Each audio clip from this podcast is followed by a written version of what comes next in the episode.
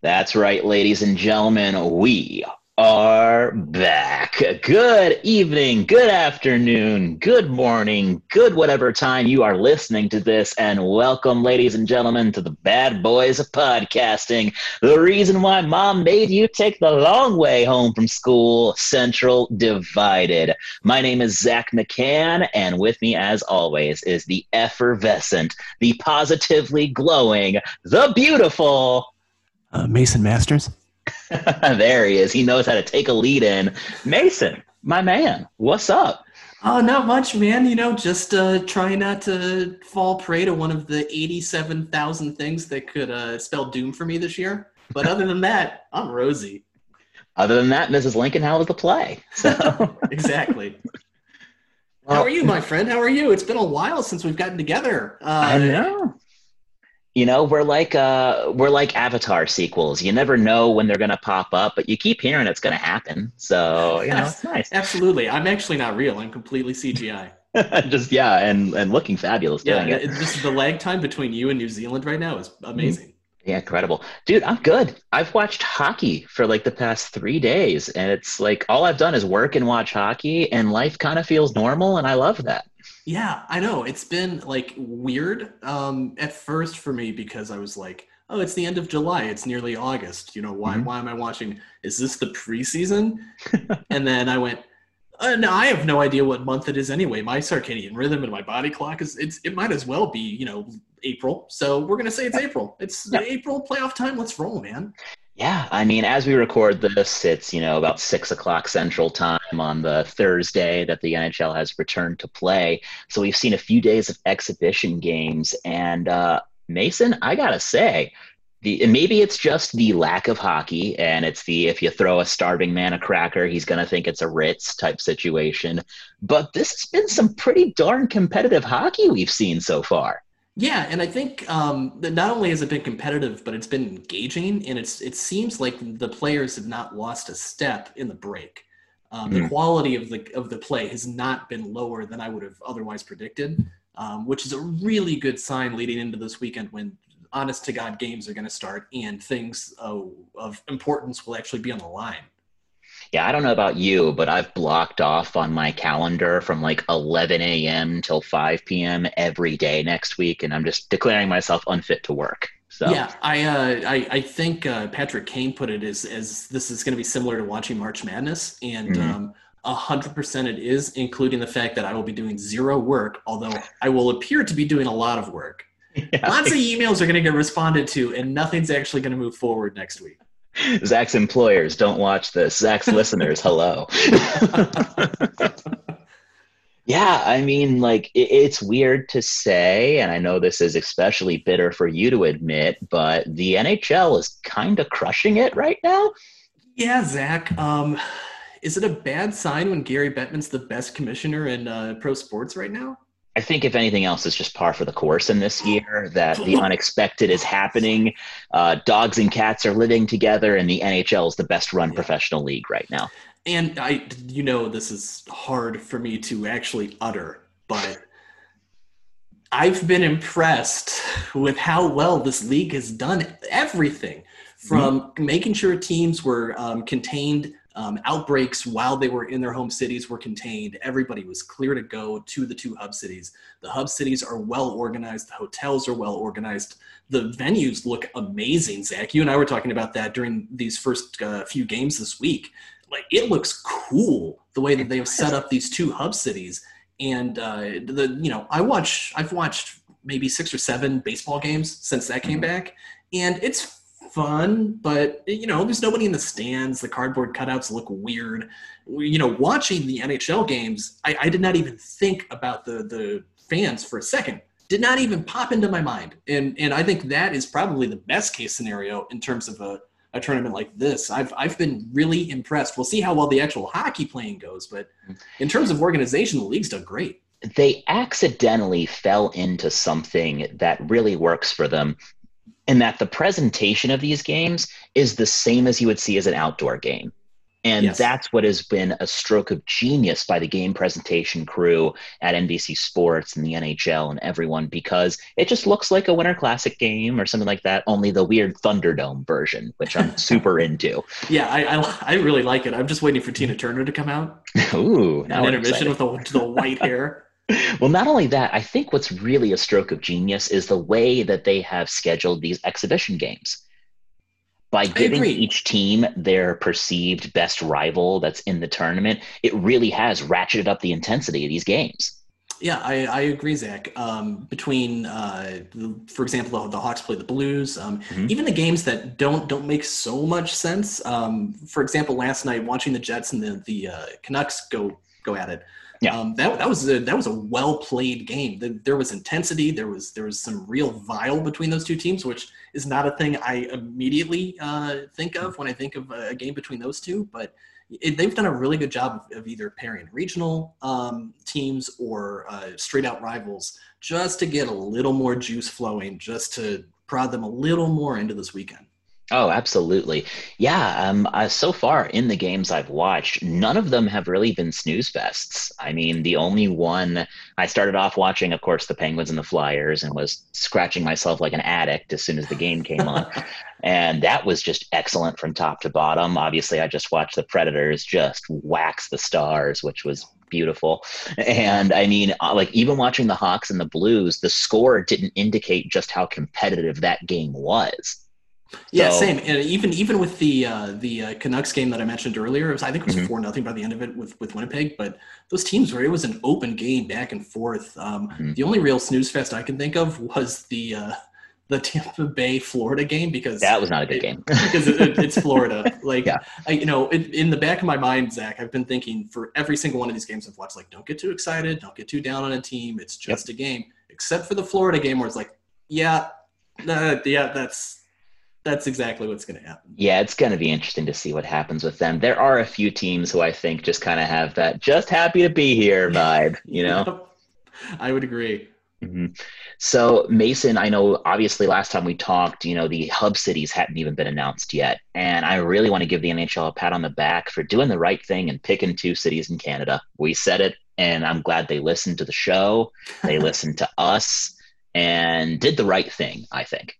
I think so too. It would be better if we got a consulting fee for it. That yes, but I'll take what we can get um, in, in terms of that. I mean, a, a, it's safer. Canada's done a much better job curbing this pandemic. B, it you know, there's something to be said about going back to the roots of the game. Uh, hockey's you know that's the culture still is is everything has to be old time and uh, we draw on our roots and our traditions. But in this case, I think that's actually a really good thing to do. Um, in, in something that is so weird as this 2014 tournament, um, to kind of like center it and, and give it some gravity by putting it back in Canada, um, where, you know, to be honest, it's going to get the most eyes, where there's going to be the most excitement over it. I think that was a really savvy move by the NHL. Absolutely. I just thought, um, obviously, you have the two cities, the little touches that each teams are taking for all of their players. For instance, the Predators, their staff went and got pictures of each of the players' family and made sure they had them on the tables when they got to their hotel rooms, having team branding all over each of their hotels, kind of trying to make it as a weird situation as homey as possible for each yeah. one. And, and at the same time, kind of embracing the weird situation too. Yeah. You know what I mean? Like, like we all know that this is not normal, so let's have Yeah. Mm-hmm. some fun with it. Again, a word I don't normally associate with this this league, fun. But it seems like they're making actual attempts um, uh, at you know making the game enjoyable, which is good. Yeah, I mean that. it's it's cool the fact that every team has sent in a portion of their game operations. I know, you know, for the Predators, we had the PA announcer record all of his calls. I know every team has done that. We've got fans sending in videos of cheers. We've got some booing from the Boston fans, apparently, which I think is great. Um, not only that, I just thought that uh, I'm excited to see what they're going to come up with to spice up the broadcast because apparently we have not even seen the tip of the iceberg for the plans that they have. So I'm a little nervous to hear that in one area because I'm like, don't mess with it too much. Like Yeah. we, we got a good thing going here. And B, I'm just excited to see what they come up with because right now they're kind of on a hot streak. Yeah, and I mean, right now it's working pretty well. The the Blackhawks game against the Blues last night, Eddie Olczyk was in Stamford, Connecticut, because he's going to be there basically until the end of this, working for NBC Sports. Mhm. Um, uh, Pat Foley was in a truck outside of the United Center. He wasn't even in the building, and they're calling the game together. And it it was very hard to notice any indiscrepancies between the two of them being able to communicate, although they're not side by side, and also for how they were able to monitor gameplay action. Because you know, anybody who's been to a hockey game knows that it's very different to be able to see what's happening throughout the entire ice as to what the the TV camera shows you. So I I, I think you know from from what we've been able to see early, they've done a really good job of making sure that those people in the booths um, get, get what they need to uh, call the game well. And I'm I'm with you. I'm excited to see what other um, augmentation they can come up with to to enhance this for us. All right, Mace. So, you know, meaningful hockey starts in a scant 40 hours. Yes. You know, I'm, I'm doing the math a little probably messed up there, but we're close enough. Okay. So, at this rate, I think maybe we kind of walk through each of these play in series, talk about offense, defense, goaltending, and then X factors. And let's try and break down each of these series and see who has the edge from kind of those perspectives. Sound like a plan? That sounds like a plan. But first, Zach, you, you Oh. forgot something very important that happened in the NHL. You did. What did I forget? You forgot. Oh my, how could we forget? I mean, not only that, we're about to get a new little brother. Oh yeah. The Arizona Coyotes are coming to the Central Division, so I we're gonna have to bone for up the on Coyotes them. to move to Houston and really become a rival, and it's going to be great. Boy, yeah, that's another situation. John Chayka, how about that? Um, I was I was really surprised by that.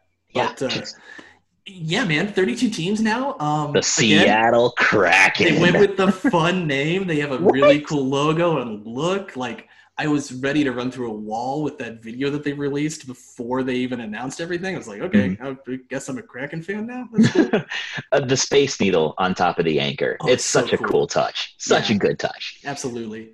Yeah. Uh, they, they they nailed it, and I'm really excited to see um, what they can do on the ice, and also to see just how mad they make everybody else, much like the Vegas Golden Knights did during the entry draft. yeah, I'm already dreading who we're gonna lose because everyone's losing a good player. So You know that that's really the state of our two teams. We'll get into it, I'm sure, a little later. But Mhm. you're dreading this draft. I'm like Brent Seabrook. Brent Seabrook is Yeah, open. He's happen. available. Just take. You you need that. You need that veteran presence, guys. It's not gonna happen. It's just not. They're gonna take someone Please take my players. no, they're gonna them. be like, Take we're taking. Dominik Kubalik, and yeah, that's exactly how it's going to work. Hmm, But yeah, yeah. man, let's uh, let's. There's enough about how the NHL is actually doing a good job at running a hockey league. How about we Mhm. get into the uh, the players now and uh, see where they're going to take us on this weird journey through the uh, 2014 playoff? All right, Eastern Conference. Let's start out there where those heathens live.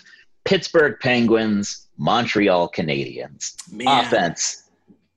Offensively, I mean, you got to look at Pittsburgh here. Be just the way you have for the past decade I, with with Crosby and Malkin, um, Guentzel's gotten it back together. I mean, uh, they're- this team should score four or five goals a game. Montreal, uh, may, maybe they can get lucky. Maybe they, They can catch. Kovalchuk, right? Uh, no, he's with Washington now. Oh, he is with Washington Yeah, he's with the Capitals. I was going to Yeah. mention him too, and I was like, no, they don't even have him. So Yeah, no, they they can't don't. even rely for like a, a good week of like vintage Kovalchuk anymore. I, I- mean, I they got Jonathan see how they're gonna- Drouin and Thomas Tatar. Those are two players who play hockey. Um, yeah, So, yeah, they're really great. That's, pretty one-sided for me, Zach. Um, Yeah, do, do you see any? Pittsburgh. Yeah. Do you do you see any uh, anything closer in terms of balance when we look at the defensive uh, aspects of these two teams? Uh, a little bit, but I mean that's only because I think um, I think Montreal has the best defenseman in the series in Shea Weber, and Yeah. it's hard to say that. Yes, Chris Letang is excellent; he's fantastic, um, but when you got a guy like Shea Weber, I think that might tilt it a little bit, and that's just me being generous, trying to give something to the Canadians in this series. Uh, I think uh, Victor Met or Mete, I can't remember that's how you say that's how you say his name. If he's back, that will be excellent as well. But looking at it, it's it's close. I think that's maybe a wash between the two. Yeah, I would agree. I, it's not going to be a game breaker for either side, no. which which I think would then trend to be a good thing for Montreal in that case. Mm-hmm. Um, goaltending. Goaltending. Yeah, this is where the series gets fun. Um, you look at the two netminders, and especially you look up to Montreal and you go, Carey Price, he's not what he used to be. And yet, and yet he's not been in this position for a real long time. He doesn't yeah. have to be great for very long. He just has to be very good for long enough. Mm-hmm. And you look over at the other end here with Murray, and uh, historically, he's kind of a weak playoff goaltender. Um, I, I, would say I would, and, and I'll I'll give him. Let, let me let me back up, Zach. yeah, yeah, yeah. Is, Let's look that one back is he a little notoriously, bit. Is he notoriously bad? No. Um, is he a guy though that will prolong a series when it doesn't need to be prolonged by having a week night? Yes. Is he a guy that will let in a gaff goal every now and then in the playoffs? Yes. And in this type of shortened to five game season or uh, five game series rather, if he does that one night and gives Montreal another night, it's a completely different series. So I, I here I honestly I go with Carey Price on this one, and I think a the one the one fact that Pittsburgh was so afraid of him that they voted against the playoff format. that's that's the first thing. He's he's living rent free in their heads for no yeah. good reason. And then also, I, I think there's something to be said about he he's not a guy that usually makes a big mistake. And I've seen Murray do it, although he doesn't do it often. He's done it enough that it's stuck in my mind that if I had to pick one in five games, I think I'd still go with Carey Price. Here's the problem, my friend. You are operating under the assumption that Matt Murray is the starting goaltender. Is he not? Tristan Jarry is most likely going to start this series. Oh, he then was, I still stand by what I just said. If I don't know who that person is, I'm gonna. I, I think I feel okay in in uh, in my analysis. here's the thing, my friend. You haven't watched a lot of Penguins games this year. Because, I try not to. I boil over with rage whenever. Yeah, it's easy to do. Uh, Tristan Jarry has looked excellent in net. 921 save percentage, 20, 12, and 1 with a 2.43 goals against average. Okay. Has been great for the Penguins. Uh, better numbers than Carey Price. Yeah, that's true. Now he plays on a better team, but he also plays on a more injured team. I mean, the job that Mike Sullivan did this year with the Pittsburgh Penguins is you can't say enough good things about it.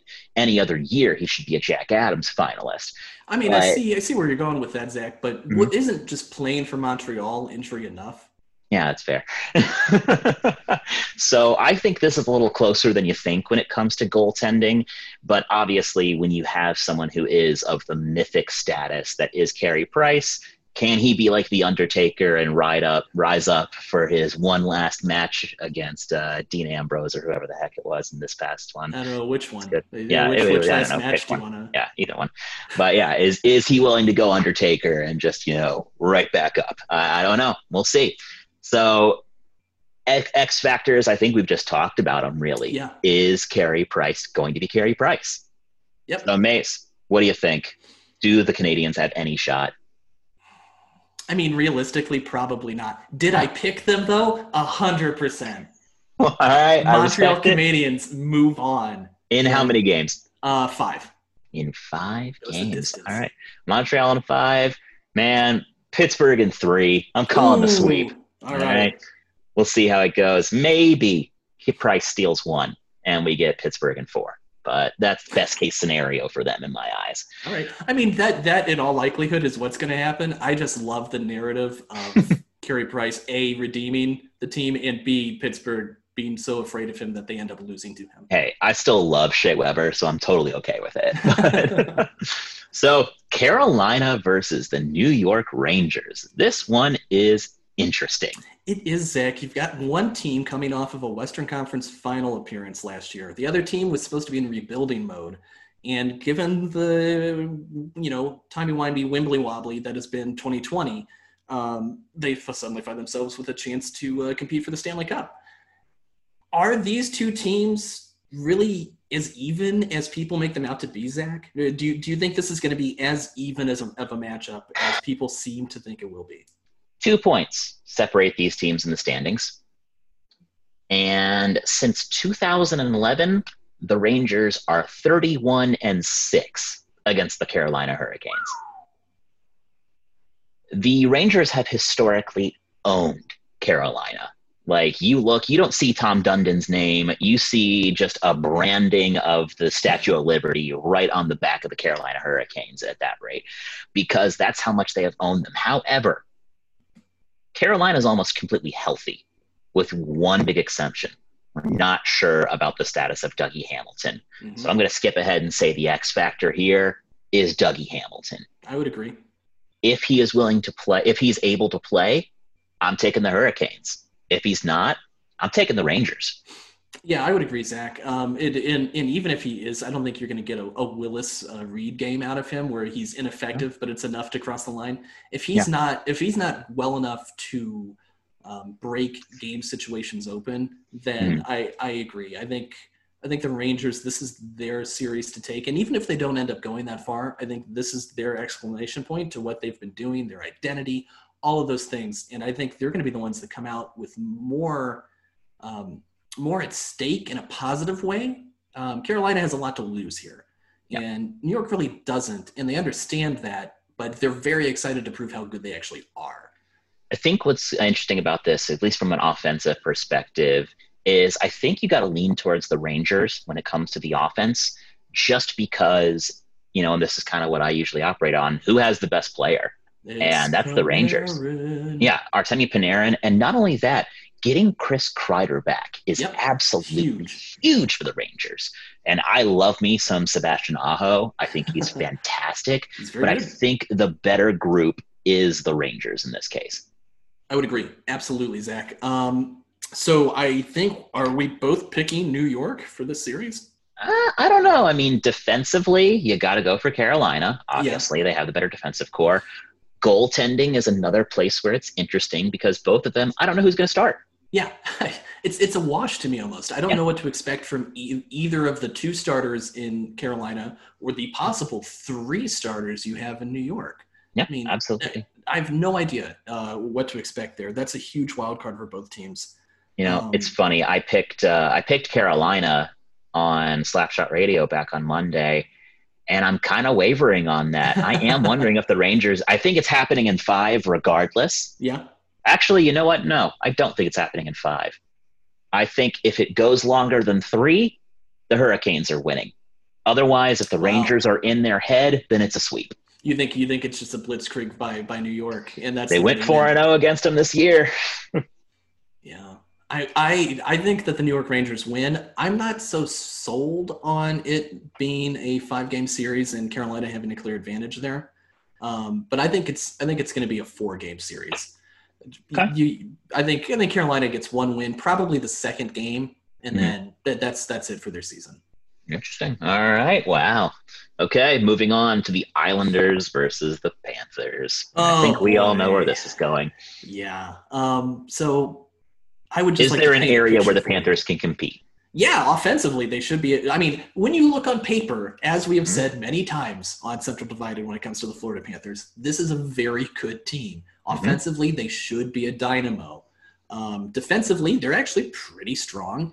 And now you've got Bobrovsky down there. I mean, this this should be a team that is a, a threat to contend, and they're just not. And I don't know if that's you know lack of team cohesion. I don't know if Joel Quenneville's um, uh, game plans are are working with the the roster that he has. I don't know what that X factor that they're lacking is, but it it's gone. It is out in the middle of the Atlantic as far as they're concerned. So you, you look on paper and you go, well, Florida has a better offense than, than New York. New Mhm. York's a very good defensive team. They Yep. probably don't have as strong a netminder um, as Florida does, but but in real life, that's a toss up. I mean, I- with when you have Mitch Korn as your goaltending coach and a Barry Trotz led team, I mean, it's hard to ever bet against them in goaltending. Yeah, I, I think for me personally, Zach, out of the East, I think if there's a game or a series that's going to go three games, I think it's this one. I think the Understand. Islanders win it in three. Well, Islanders went 3 and 0 against them this year. If there's one matchup in this series that I can't wait to see, it's Matt Barzal versus Alexander Barkov. I think that has the potential to be some high, high explosive hockey. Yeah, I think it's going to be which one's the real deal between the Yeah. two of them. Those are two guys with very high ceilings, and they really haven't, after starting off very hot in their careers, Mhm. they've cooled down significantly. And I think that's this is the kind of the battle of who's going to be the has been and who's the have not. Certainly interesting. So, I mean, you're going Islanders in three. Islanders in Ah, three. Yeah, you know, I think for me, Islanders in four. I think Florida takes one. Okay. Well, All they right. thank you for that. I got you. I got you. All right. Toronto versus Columbus, our final matchup in the Eastern Conference. What do we make of this? Zach, I have no idea. I have no idea what to make of this. I it's the only one that doesn't have a winner circled on my little card that I've uh, drawn up here because I'm just gonna wing it. I again, this is kind of similar to the uh, the Islanders Panthers dilemma, where one team looks like they're a whole lot better than the other one, but there's just those intangibles that you look at and you go, "Well, I don't know." um, I, so, what are what are your thoughts? I mean, offensively, obviously, uh, Toronto, Toronto by a should- lot. should yeah should have a clear advantage. Defensively, that's Columbus. trickier. By a lot. Yeah, because it's Columbus. The only thing that Toronto has any advantage really defensively is that they get Jake Muzzin back. Is that going to be a game breaker for them? Probably not, but it does shore up their defense. You know is two game breakers they're getting back for Columbus? Zach Werenski and Seth Jones. bit. Seth Jones coming back is huge. I mean, Um, and Zach Werenski too. For my money, Werenski and Jones are the best pair in the league, not named Roman Josi and Ryan Ellis. They're very good. And having them both back healthy and ready to go. And you have that experience in their back pocket of last year when they pulled off that wonderful upset of the Lightning. Mhm. So this is a team that's not going to come in without confidence, especially against a team that it should overpower them. They've been in this scenario a year ago. Mhm. Okay, well, we swept that team. So what do you got, Toronto? You can't make it out of the first round every year. I mean, they were tied in points at the pause. So you look at this; these are two teams who are fairly similar. Um, and as far as goaltending goes, that's another question. Where do you go? Is it Joonas Korpisalo? Is it Elvis Merzlikins? Yeah. I mean, I, you know it's going to be Freddie Andersen on the other side, and I do trust Andersen to steal you a series. But why? When has he done it? But when has he done it, Zach? That's the thing. You know, the, he's looked like a, a different goaltender over the past two years. I That's, do he's think, looked he's looked different this year to me. Mhm. I, I will give you that. But I, I mean, I'm just sorry, any Leafs fans listening to this. I'm just thinking back to Boston after Boston series and like. but that's the thing; they're not playing Boston this time. That's true. That's the, that's the thing that that's the only reason I haven't circled Tor- uh, Columbus on my card is because it doesn't say Boston. Um, Death, taxes, and Toronto playing the Bruins, which is why I am picking Toronto to advance, and then they're going to play Boston in the first official round. Okay. All right. See, So round zero, they're going to win, but they're still going to get to the first round of the playoffs. that's an that's an interesting loophole because the way I see it is this is still the first round. I don't care what the, the NHL says. And I don't think it's Boston. I think it's first round. I mean, Boston usually is the one that Mhm. does it for them, but I think it's just Toronto first round. okay, So so you have talked to me into circling the Columbus Blue Jackets. I love it. I love it. There five we go. games naturally. It's Oh, go five games for sure. It's going Yeah. five. Yeah. And uh, they're gonna they're gonna pull it out uh, in front of an empty crowd in Toronto. And home ice advantage. Does that do anything for Toronto? They know No. the boards, right? I mean, that's what I keep hearing is that they have an unfair advantage because they know the rink or whatever. It's ridiculous. Yeah, well, let's let's see if Edmonton puts up like eight goals the first game against Chicago. Maybe they have a case. So that's the Eastern Conference. And now let's move to the conference that matters the warm, oh, Yeah. snuggly blanket of pain that is the Western Conference. And our first matchup are the fifth seeded Edmonton Oilers versus the 12th seeded Chicago Blackhawks. The Chicago. How are you feeling about this, Mason? Man, I like. Have you seen the movie Melancholia? No. No, it's it's uh it's a Lars von Trier film. If, Oh, uh, if that gives you direction, It Yeah. does. and uh, uh, Kirsten Dunst just watches the world end throughout the course of the thing, and she, this is her general reaction to it. and that's just where you're at. That's exactly where I am. I'm just like, this is going to be awful, and frankly, I hope it's awful so that we don't, you know, prolong the suffering any longer. That being said, though, I think it'll be a fun series. You know, if you talked to me before that exhibition game against the Blues, I'd have been saying Edmonton's just gonna wax the Hawks. They're done. They've got nothing. But the Blackhawks were playing some inspired hockey. And Uh, two I'll, I'll narrow that down for you, though, Zach. The the first line was playing some inspired hockey. and so- one other player, Corey Crawford, Corey was Crawford back. Yeah, he looked good. Um, fresh off of his COVID nineteen uh, recovery, so that's really good to see. hmm Um, So let's but- break it down. Yeah, Offense. offensive. oh, come on, man! Don't make me really. I'll make you say it. yeah, The two the two best players in the world are on the same line for Edmonton. it's so, not fair. It's just yeah, not fair. that's it's not fair. Um, it- it- they should they should outscore the Blackhawks, even if the Blackhawks had a, a, a pro worthy defense core. Uh, they, they should still put up four or five a night against this team. Yeah. So un- unless something goes wildly wrong for Edmonton, I, I don't see offense being an issue with them. Hmm. Um, defensively, both teams aren't the strongest, but Yeah. Ed- Ed- Edmonton seems I to at least have a game plan on uh, how to how to defend. And if I remember right, I believe their their uh, penalty kill unit is a, a much tighter unit than Chicago. I might be Yes. wrong on that. Is Mike Green playing for the Oilers? I can't remember. Oh, I don't remember. I don't think I, so. I remember reading something about him possibly opting out. I, thought he opted out because of his because of his neck. He did opt out of the playoffs. Yep. Yeah. So All he's he's not on the roster anymore. hmm So yeah, if he is not on the roster, then yeah, I mean it's a wash in my Yeah. eyes I, defensively. I, I think I think it's a wash for fans of the teams. I think for just people that are watching, it is a win because it's going to be some one of- hockey. neither one of these defenses are going to do much, and both of these teams are going to be playing a very open game and counterattacking and counterattacking and counterattacking. Now goaltending, I got to give the edge to the Blackhawks here, and it's hard not to. I mean, like, yeah, I, the, the Oilers they're fine in net. I guess. Yeah. Uh, but the Blackhawks, you've got a goaltender like Corey Crawford. If he's back and ready to go, then look out. If if only we had Robin Lehner. But even even that being said, Corey Crawford's been solid this year, I, and I think it was because he got to share so much time with with Lehner. Yeah. Um, but he's he's fresh. He looks good. He looks, um, you know, one of the things. Then you you you hear a lot of analysts talk about it, and so I'm I'm sorry that I'm falling into that cliche. But uh, when a goalie comes back from injury or illness, the first couple games, a lot of times you can see them overreact to play in front of them. Not even necessarily shots, but just movement, um, passes, that kind of thing, where they just kind of work themselves out of position. Crawford in that Blues game was steady. He was Mhm. where exactly where he needed to be when the puck was, you know, in in, in a, a threatening position, or even if it was just being cycled around. And um, that's good news for the Blackhawks that he, he doesn't look like he's missed a step. He made some good saves. He got brushed a lot by the Bruins. They were very physical in the crease and didn't seem to affect him. So Yeah, he was playing within himself, which is a phrase you often hear about goalies, is that Yep. they're steady, they're not overplaying the puck, their movement is economical. exactly. And that's what you saw out of Corey Crawford, which I thought was a great sign if you're a Blackhawks fan. yes. So once you're done eating your dinner of garbage from the trash can, you can get really excited about that if you're a Hey, Blackhawks our fan. pizza is delicious even if it comes from a trash can. Okay. Oh no, I have no qualm with Chicago pizza.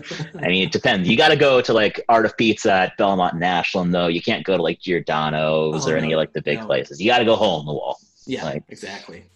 So Pequods. If any of you come up there, Pequods is. Uh, I is miss my I miss that. Pequod's lunch special so much. Best deal in anywhere. I mean, it's Oh, what absolutely. five bucks for like a pizza and a beer. It's ridiculous. I know it's it's the, just the best. It's going to be way better than what the Blackhawks actually put on the ice during this Exactly. series. So, what do you think, Mace? What's your prediction on this one? Mm, I mean, I would love to be a homer. I really would. Yeah. Um, but I'd also like the number one pick in the draft, which would be really cool, and that would also equally upset fans um, Mhm. that aren't, you know, especially in Nashville, if uh, we bounced and then immediately got the best player in the last five years. So uh, I'm going to go with the Oilers. I think the Oilers win this. I think they win it in four. I wouldn't be surprised if the Blackhawks win the first game of the series, um, to be honest with you, and then get swept after that. Um, I think, though, every game is going to be entertaining. I think every game, I'm jinxing it, but I think every game is going to be like combined six or seven goals a game. It's going to be wild. Um, you're going to see Connor McDavid do some really amazing things. I think He you're going to see guys faster. like it's Yeah terrifying. and, I, and I think on the Hawks end, you're going to see guys like uh, Kubalik do really cool things too. I think Jonathan Toews looks ready to actually perform and make a difference. Patrick Kane will probably have at least one really cool panorama in him. I think this is a really fun series for casual fans to get a look at. So I, I think everybody wins here, but uh, when the winning comes to the two teams, I think it's going to be Edmonton. So here's the thing, my friend. No way. Come on, man. My X factor for this series is experience. And the Hawks have a lot of it. No. The, the, the Oilers have two of the best players in the world, and I think they're going to be good. And I think the Hawks are going to do just enough to stop them in five. I have a weird feeling the Blackhawks are winning in five. I don't know why. I can't justify it. There's no logic behind it, but I just have a weird feeling that the Hawks are going to win this series, and I This is- don't this know is your. Montreal series. I picked It is. mine in It's the my East, Montreal and you picked series. yours in the West. Okay. Yep, there it is, right there. And I did it for you. I mean, I think you'd be happy. I would. I like honestly, I would. As a fan, I would be thrilled if they won this. I would also be like, oh well, now the rebuild's going to take two extra years. That's fine though. Oh, But- yeah, fair. I, I would love to see that, Zach. Honestly, I just don't. I, I just It's don't. hard. Yeah, Yeah, but thank you for believing in us. I got you. All That makes me feel good. next series, and I'm not just saying this because this is the next series, but the Nashville Predators in the sixth seed versus the Arizona Coyotes in the 11 hole. What do we make of this series? You're going to have much uh, more um, eloquence when it comes to the series, Zach, because I, I don't know exactly what um, Nashville um, brings to the table in terms of their dynamic with Arizona. Mhm. But having watched Nashville, um, especially in that opening round game, you guys looked very, very confident and you looked like you had a game plan. And that's something that off and on this season, you, there's been some struggle with. So the fact that everybody looks like they're on the same page and the, the, the engines have been well oiled is a really good sign. Also, what helps is that you're playing the Arizona Coyotes. I don't know anything about what you what the, the season standings have said. I it, now that I said it, it's probably Arizona swept you guys, but I One just- zero and one. Right? if if we're talking about you know like just feelings and um, uh, experience, I, Arizona, like you guys went, to, a large portion of your team went to the Stanley Cup final and has competed in the playoffs every year since. And Arizona is Marian Hossa still on the roster? Like, I think Pavel Datsyuk is still getting paid. yeah, right. So, dude, I in, in that in that respect, I don't I don't really see this being much of a series, which I guess would make it a trap series. Do, do you know what I mean? Uh, here's the thing Arizona always gives the Predators fits. Okay. It's a weird team that is just like always. They're frustrating. They're young. They're speedy. It it's they're usually game type to hurt the Predators. Um, but the way that Nashville has been playing since John Hynes took over, the focus on net front clearance, the focus on puck possession and scoring off the rush, and just kind of beating down other teams really plays against the Arizona Coyotes mindset.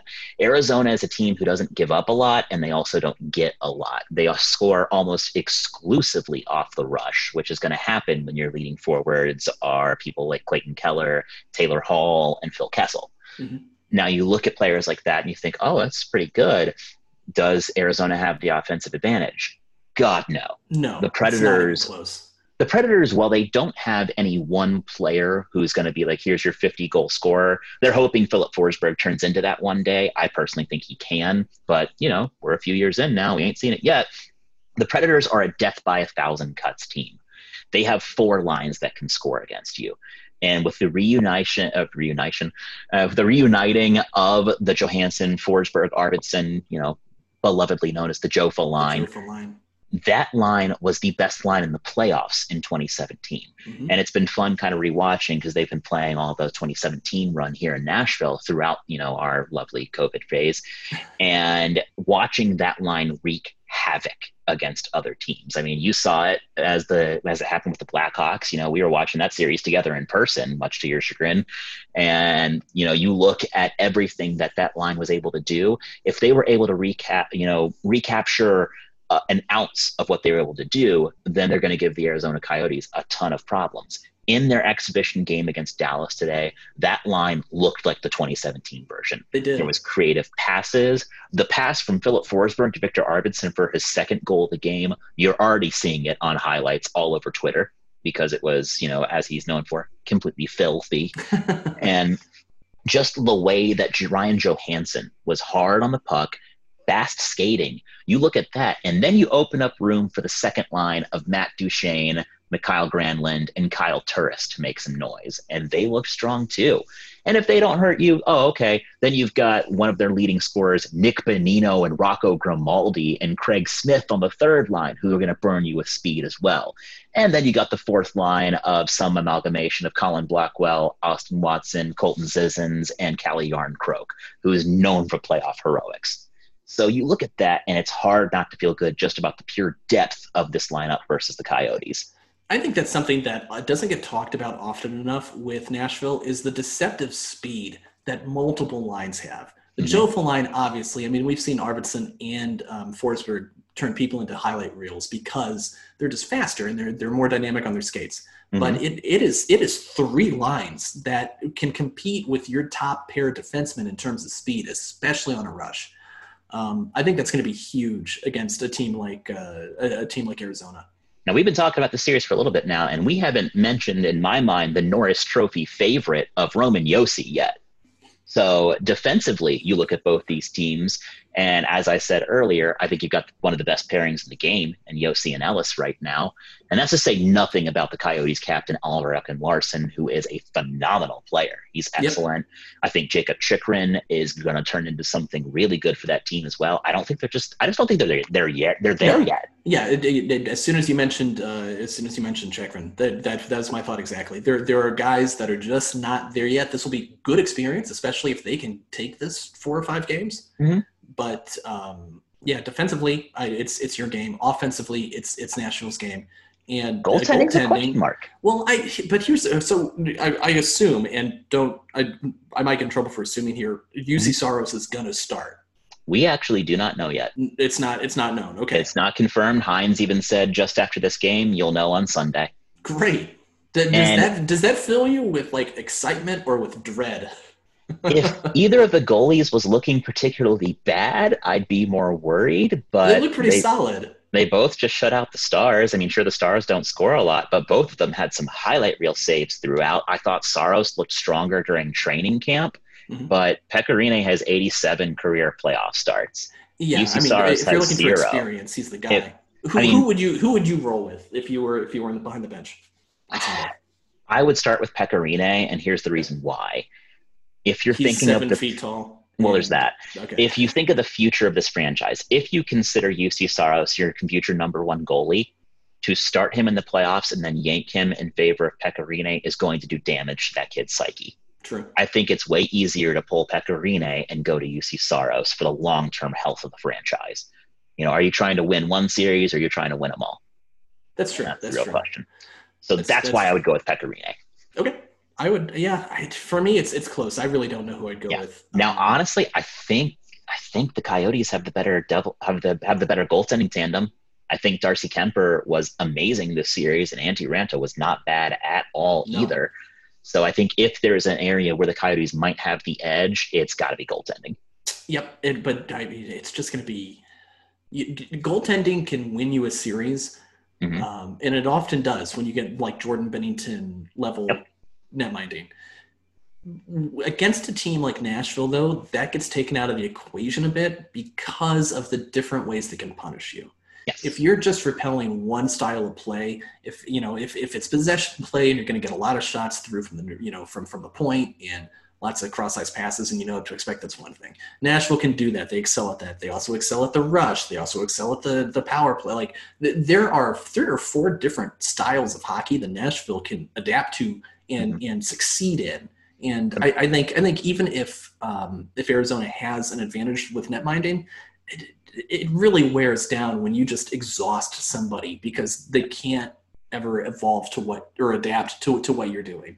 Yeah, Nashville. I mean, I think there are two areas where Arizona might have the edge. Maybe goaltending, and then special teams. They have the advantage. Nashville's power play was much maligned, even though they had a power play goal today, which was awesome, and their penalty kill is excellent as well for Arizona. But in your mind, how does this series go? Uh, in my mind, Zach, uh, the Nashville Predators will win it. I think they win it in four. Yep, I, I agree with that. Um, if it goes longer than four, I think it makes Trouble. the Preds nervous. Yeah. Yeah. So Preds in four. I, I feel good about that. Which moves us on to our next Central division, and every matchup actually features someone from the Central. How about that, huh? Yeah. Love that. All seven job, teams guys. making the playoffs. God, we're the best division. Just so good. So you got a lot to move up to, Arizona, when you join us, okay? Vancouver versus Minnesota. This series is fascinating to me. Is it really? Because really okay, please sell me on this series because it sounds like the most boring series to me. I, you know, there are two things. I think you have the inexperience of Vancouver and just the pure potential of the youth on that team. Yeah, I mean, Quinn, Hughes, Brock, Boeser, all of these players who are just completely excellent. And then you have the old Minnesota Wild, which you'd think, okay, who cares? Except no, for that's one when it starts player. getting interesting. Here's the thing Okay, Kevin Fiala Oh, has been so good. Yeah, he's been that team. good. Okay.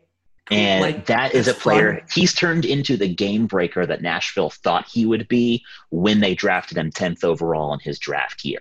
The That way that he has completely revamped that Minnesota offense, he's just been Wow. electric. Wow. Well, it did revamped the Minnesota offense. Well, I mean, they have a new coach now. Dean Evason has definitely done some different things with them. Yeah, if I- revamped seems like strong praise though. Like, uh, I mean, I'm not saying he they they're turned into the O2 wings. I'm just all right, saying just that they're. I mean, they're better than they were. Yeah, And- that's that's true. I that is that is true. I'm also fatter than I was, but that doesn't necessarily make me a sumo wrestler. So Fair, fair, fair, fair.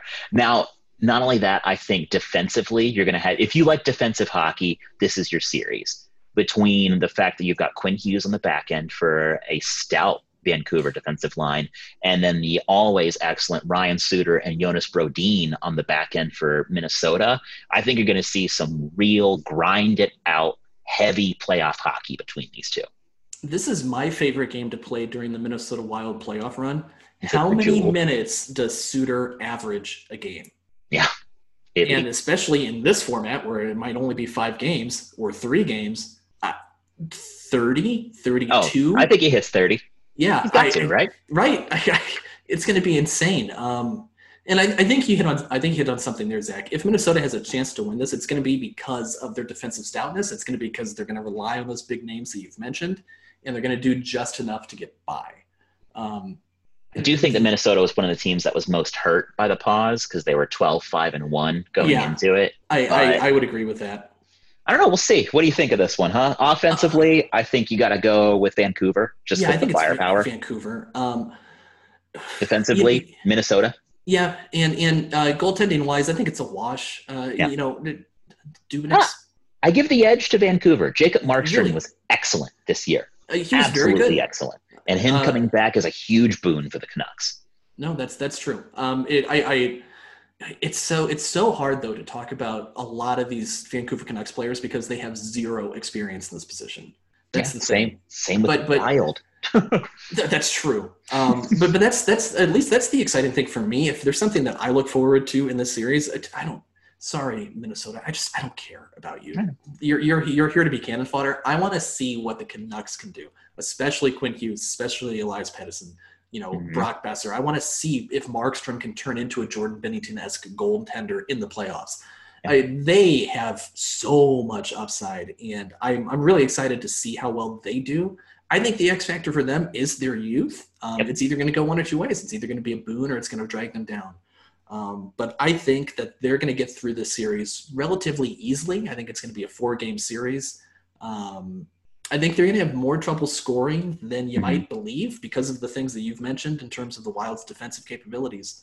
Uh, that being said, though, I think Vancouver just has the talent, um, and these kids don't know better. You know, they're going to run right. against a wall, and they're just going to be like, "Cool." that- that was- that was Vancouver in four is what you're saying. Yeah. Minnesota in five. Kevin Fiala wins the series in overtime. Is it possible to be a homer for somebody who doesn't play your home team anymore? Well, I mean, I guess probably. I don't know. I don't. I mean, it's not like Fiala wasn't my favorite player when he was here. I just think that he's really evolved Some- his game. So Expatism. I don't know. I mean, like I, I do like Shea Weber. Then again, all right. Well, moving on. So next up, we have our last series to cover: the Calgary Flames versus the Winnipeg Jets. You know, Zach, when I was thinking about these earlier today, um, I at first I said to myself, This one's pretty open and shut. I think I know who wins this. I think I know why they win it. And the more I thought about it, the more I ruminated on the different factors that are going to come into play during this series, the less certain I got about the team that I was going to pick. Um, for me, this series has the potential to go one of two ways. Um, it, it could be a three game sweep, it could be a five game slugfest. The fun thing about it, Zach, is that both of those teams could do both of those things. It is not a one or the other. The Flames and the Jets could just roll this series, or it could be an arduous war. And I'm not sure which one we're going to see. You know, you look at the forwards. I think you got to go for the for the uh, Jets. Just oh, because, it's yeah. Offensively, it's hands down. Wheeler, especially with Johnny. A. Yeah, yeah. It, it, you look at Johnny Gaudreau's struggles this year too. He looks Uh, disinterested. Yeah, unless he finds some magic and and can get back into it and and excel at a high level, um, the highest level that we've poss- possibly seen him in, Mhm. um, th- they're going to have real struggles offensively. Defensively, Defensively, though, Calgary all the way. All you got way. Tra- you got Mark Giordano. You got Uh-huh. Travis Hamonic. I mean, like those players, yeah. And here is why I'm picking the Jets. Goaltending. Connor Hellebuyck, my baby boy. When you have, in my mind, the no-brainer Vezina winner, eh, how do you pick against him? He should have been a Hart finalist with the Yeah. defense they put in front of him. Yeah, he should oh, it's be in pathetic. the Hart race. Mm-hmm. Um, 100%. I, I, I agree with you completely, Zach. I think the X factor and the reason I picked the Winnipeg Jets is because of Connor Hellebuyck. Uh, he has made the jump that we've been waiting for him to make the last couple years of being a bona fide stud, Mhm. and he's he's proven that he is here. Um, the warm up game against uh, Vancouver, a lot of talent that we just mentioned, unable to score on him, 4-0 shutout. So I I really think he is in that Corey Crawford mindset where he's ready, he's prepared, um, he knows what he needs to do, and I think you're going to see a lot of struggle with Calgary's offense and a lot of resilience in the lack of defense that Winnipeg has because they have the confidence knowing that Hellebuyck's behind them to, to dig them out of holes if they create them. Mhm. Uh, do you what what how many games do you think this goes, Zach? I think it goes Four. five. I think you think it goes four. Yeah. I think, think it goes four. the full five. Interesting. Yeah, I could see that happening too. I mean, that's the thing with these five gamers. It's so hard to predict, and there's such a, a thin line between all. So, The, the the only the only real chance I think Calgary has in terms of uh, stealing the series is that if they can get under the skin and play play the agitator role well enough with guys like Patrik Laine and and uh, uh, Nicholas Ehlers and those those kinds of players that that rely on their their their speed and their um, deftness on the ice. Um, I think that's the one thing that could equalize it for them because you have guys like Tkachuk that that can just turn the tide of a game just He's with their fast. presence. Yep. But I, I do I see that happening? No, not over the course of the whole series. Well, my friend, I think we just, you know, don't even bother watching the games. We told everyone what's going to happen. So uh, that's how it's going to go. Get get on your betting sites. Mhm. Say everything we said. Put a hundred dollars on it. And but put everything you own. All right. House, The life of your horses, chi- first child. cars. Yes. Mhm. Everything. Take it to the bank. Uh, The well, my bank. friend, it's a, there we go. It has always a pleasure doing this with you. What do you think after this whole play in round? We get ready and preview the first one? Oh, I think that sounds like a great plan, Zach. All right, my guy. Well, hey, thank you so much for doing this with me, Mason. Always a pleasure. Anything you want to say to everybody out there taking a listen? Thanks for uh, sticking around, guys. It's really cool to see that a lot of you still listen, even though we take our uh, hiatuses. And uh, you know, hockey in general didn't exist for six months. So Yeah, what the hell are we going to talk about? yeah, uh, th- thanks, uh, thanks for for just sticking around and being friends, everybody. We really appreciate it, both uh, me and Zach. Absolutely. Couldn't have said it better myself. So, for my friend Mason Masters, I'm Zach McCann. We'll see you next time here on Central Divided.